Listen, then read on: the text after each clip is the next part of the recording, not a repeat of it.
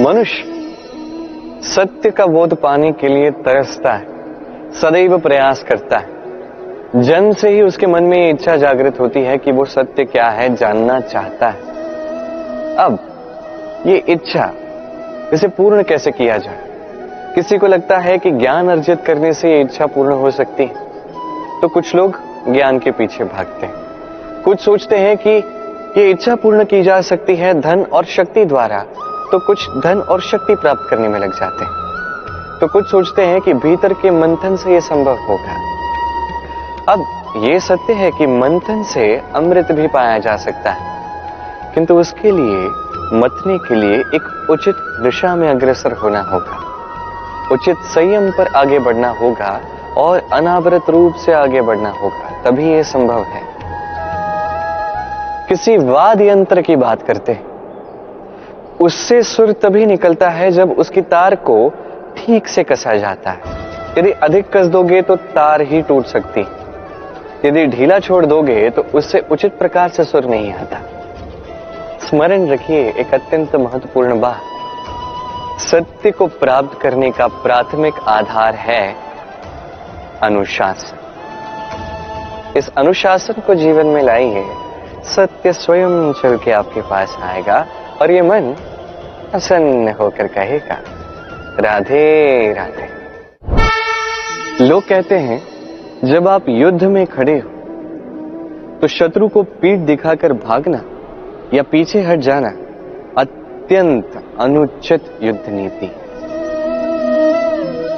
कहा जाता है कि श्रेष्ठ युद्ध नीति वो होती है, जहाँ आप शस्त्र उठाकर आगे जाते हो, साहस के साथ लड़ते हो, शत्रु को परास्त करके लौटाते हो। और यही मैंने किया। तब महाभारत रची गई थी, क्योंकि तब धर्म की रक्षा आवश्यक थी। किंतु एक समय वैसा भी था, जब मैं रण से भागा भी, क्योंकि तब प्रजा की सुरक्षा अति आवश्यक थी। मेरे माथे पे रणछोड़ का कलंक भी लोगों ने लगाया किंतु ठीक, मैंने वही किया जो आवश्यक था। श्री राम भी लंका जाकर रावण का वध करने से पूर्व चार मास तक प्रतीक्षा कर रहे थे। प्रतीक्षा की उस सेतु के पूर्ण होने की, तत्पश्चात जाके रावण को परास्त किया, उसका अंत किया। जीवन में कभी कभी रुक जाने की या पीछे हटने की नीति भी आवश्यक होती है। यह समय समय पर निर्भर करता है। शत्रु कोई भी हो सकता है, किसी भी रूप में आ सकता है। कोई मनुष्य हो सकता है, कोई दानव हो सकता है। हमारी स्वयं की सोच हो सकती है, कोई रोग हो सकता है। महामारी भी हो सकती है। ऐसे में करे वही जो उचित है। देखिए, हर बार नारायण हमारी सहायता के लिए तो नहीं आ सकते। कई बार नर को स्वयं उस बाधा का सामना करके उसे परास्त करना होता है। और वैसे भी कहा जाता है कि हर नर में नारायण। तो भीतर के नारायण को जागृत कीजिए। सामने जो भी समस्या है, उसका अंत कीजिए। भले ही वो पीछे हटके क्यों ना कीजिए। आइए और मेरे साथ प्रेम से कहिए। राधे राधे। आकांक्षा, महत्वाकांक्षा कब बन जाती है पता ही नहीं चलता। अब इसका परिणाम क्या हो सकता है, ये भी हमें समझ नहीं आता। आज मैं आपको बताता हूँ। कोई भी व्यक्ति सबसे अधिक हानि का सामना वही कर सकता है जहाँ उसे लगता है कि वो सबसे अधिक सुरक्षित क्षेत्र में रहता है। उसे लगता है कि वो वहाँ सुरक्षित है। वो असावधान हो जाता है। और तभी उसे जीवन की सबसे बड़ी हानि का सामना करना पड़ता है। कंगाल होने की स्थिति, ये संभावना व्यक्ति पे तभी आती है जब उसके पास अधिकतर धन हो और वो उससे भी अधिक धन अर्जित करने की चेष्टा में लगा है और अधिक धन प्राप्त करने की चेष्टा में वो कुछ ऐसा कृत्य कर जाता है कि उसे अपना सारा धन गंवाना पड़ जाता। एक रचनाकार स्वयं अपनी प्रतिभा का अंत कर देता है कई सारे कार्य अपने सर पे लेने के पश्चात। एक अत्यंत महत्वपूर्ण बात स्मरण रखिएगा। देखिए, आज आप जहाँ भी हैं, जो भी है, जिस भी स्थान पर, इसके पीछे बहुत बड़ा योगदान आपकी महत्वाकांक्षाओं का है। पर स्मरण रखिए। आपको सीखना होगा कि कब और कैसे इन महत्वाकांक्षाओं पर पूर्ण विराम लगाना है, क्योंकि ये अत्यंत आवश्यक है। आइए और मेरे साथ प्रेम से कहिए, राधे राधे। संसार में कभी किसी भी क्षेत्र में आप देख सकते हैं, कोई क्रीड़ा, कोई नाट्य देख सकते हैं, कोई खेल खेलते हुए देख सकते हैं। और दर्शक इसका बड़ा आनंद उठाते हैं, तालियाँ बजाते हैं, प्रशंसा करते हैं, अपने भीतर के उत्साह को बाहर निकालते हैं। किसे देख के? उन खिलाड़ियों को देख के जो खेल खेल रहे हैं, है ना? किंतु कई बार ये खिलाड़ी ही उस खेल का इतना आनंद उठा नहीं पाते, क्योंकि ये दब जाते हैं, उनकी चाह के नीचे, जीतने की चाह। प्रथम क्रमांक पर आने की चाह, प्रतिस्पर्धा में सबसे आगे रहने की चाह, उन्हें आनंद उठाने ही नहीं देती।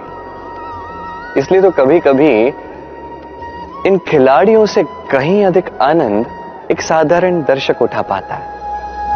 जबकि खेल खेल तो खिलाड़ी ही रहे। मैं ये नहीं कह रहा कि ये चाह, ये महत्वाकांक्षा अनुचित है, नहीं।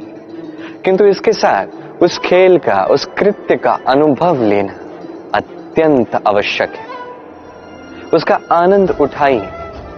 वो उत्साह जो आप अनुभव करते हैं, उसे जी, ये आवश्यक है। देखिए, सत्य कहूँ तो ये आपका अधिकार भी। आप कर्म कर रहे हैं तो उसका फल भी तो आपको मिलना चाहिए। अब मिल रहा है तो आपको उसे अनुभव भी तो करना चाहिए। यही कीजिए, जीवन में सफलता और असफलता, ये आते जाते रहेंगे। जब सफलता आएगी तो आनंद मनाएँगे। जब असफलता आएगी तो शिक्षा प्राप्त कीजिए, सफलता आपके पास पुनः लौट कर आएगी।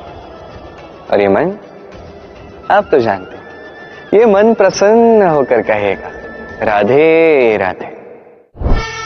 भोजन, इस संसार में जो भी हो, कोई मनुष्य हो, कोई प्राणी हो, कोई कीट हो, कोई वनस्पति हो, हर एक के लिए भोजन की आवश्यकता होती है।